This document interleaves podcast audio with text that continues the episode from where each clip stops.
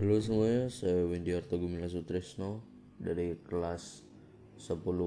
IPA 3 absen 24 akan sedikit memberikan ulasan pribadi saya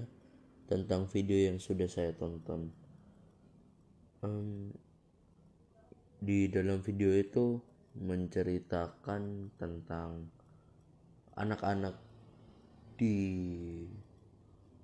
uh, bangsa Batak Toba ya yang setiap pulang sekolah itu selalu mengembala dan di situ anak-anak tersebut sering membawa alat musik tradisional dan dimainkan di saat uh, mereka sedang merasa kesepian.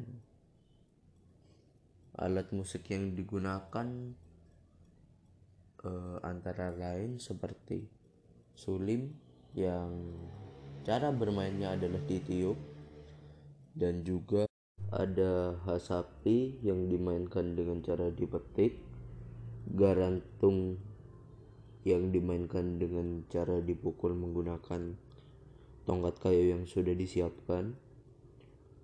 taganing alat musik yang